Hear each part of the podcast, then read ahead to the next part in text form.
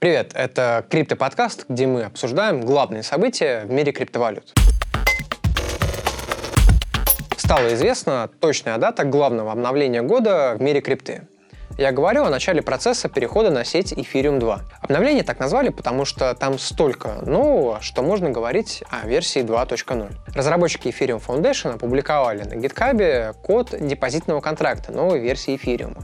Согласно опубликованным данным, Genesis блок, то есть начало работы нового блокчейна, должно начаться уже 1 декабря, то есть меньше, чем через месяц. И, кстати, в этот контракт уже начали отправлять монеты эфира. Сейчас их там уже почти 50 тысяч. Что за депозитный контракт? Как я уже говорил ранее, обновление эфира пройдет в три больших этапа, растянутых на несколько лет. Первый этап — это и есть запуск стейкинга. Стейкинг — это другое название майнинга. Если сейчас новые монеты эфира добывают на видеокартах, то после внедрения стейкинга они будут добываться программно, без участия железа. А именно в специальных кошельках эфира, называемых стейками, от английского доля. Отсюда и название — стейкинг. Фактически награды за майнинг станут своеобразным пассивным доходом с вклада монет на этом контракте. И размер майнера будет определяться не мощностью его железа, а суммой монет, которую он сможет заблокировать в кошельке для стейкинга.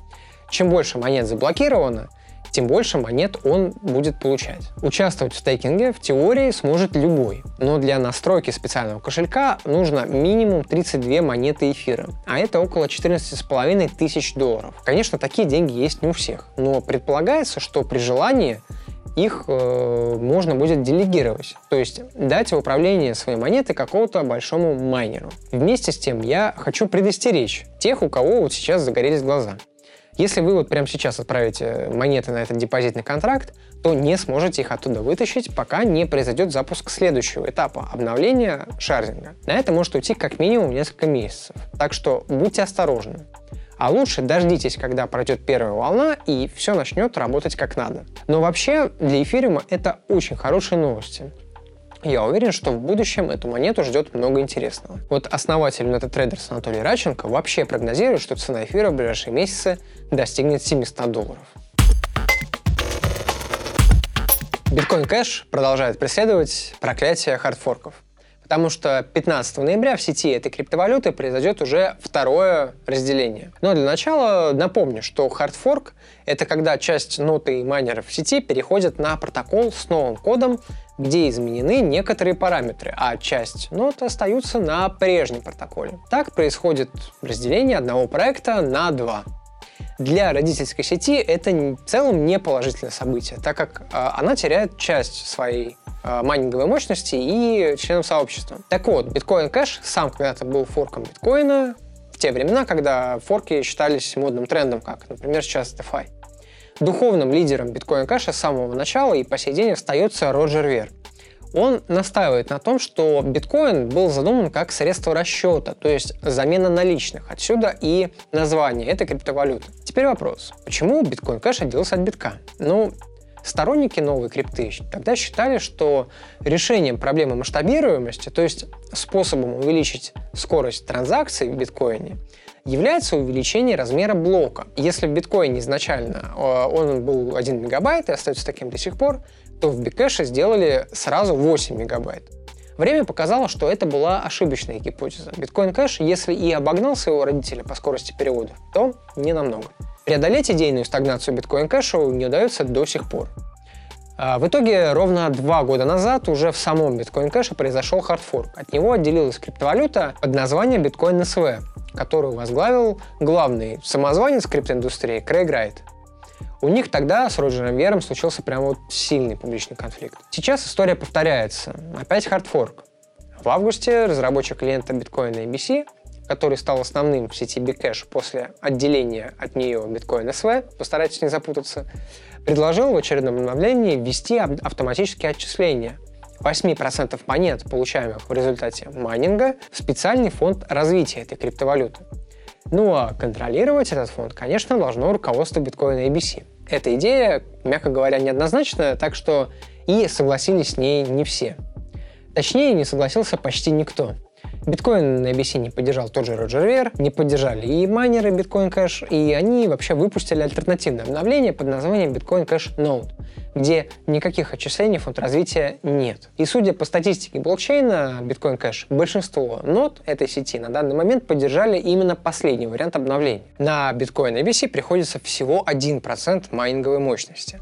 Но его сторонники не отступают, так что 15 ноября нас ждет рождение еще одного хардфорка Bitcoin Cash. Кстати, э, крупнейшие биржи уже заявили, что тоже поддержат Bitcoin Cash Node. Именно эту версию будут называть Bitcoin Cash. Ну и, конечно, стоит отметить, что для держателей криптовалюты Bitcoin Cash не изменится ничего.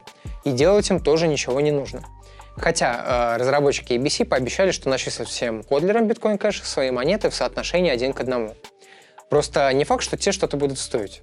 И все же, а, я хочу отдать должное биткоин кэшу. На протяжении уже трех лет своего существования эта криптовалюта остается в топе. Она стабильная, она развивается, у нее есть активная комьюнити, которая заботит будущее своего проекта. И это дает биткоин кэшу неплохие перспективы. Биткоин кэш и еще один популярный форк биткоина, лайткоин, есть на бирже Utex, которой я пользуюсь. Там вы сможете и купить, и продать при желании эти и другие топовые монеты. Для меня Utex это как iPhone в мире бирж. Удобная и функциональная платформа без лишних деталей. Отлично подойдет как профессионалам, так и тем, кто в крипту еще не инвестировал, но хочет. Хорошие новости про Россию. Великая стройка коммунизма, как ее раньше называли, теперь официально служит на благо биткоина.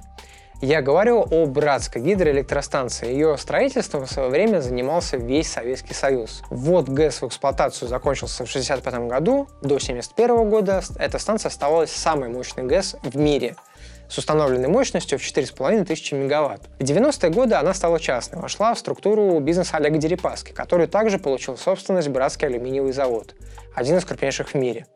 Но остается проблема. Братская ГЭС вырабатывает гораздо больше электричества, чем нужно.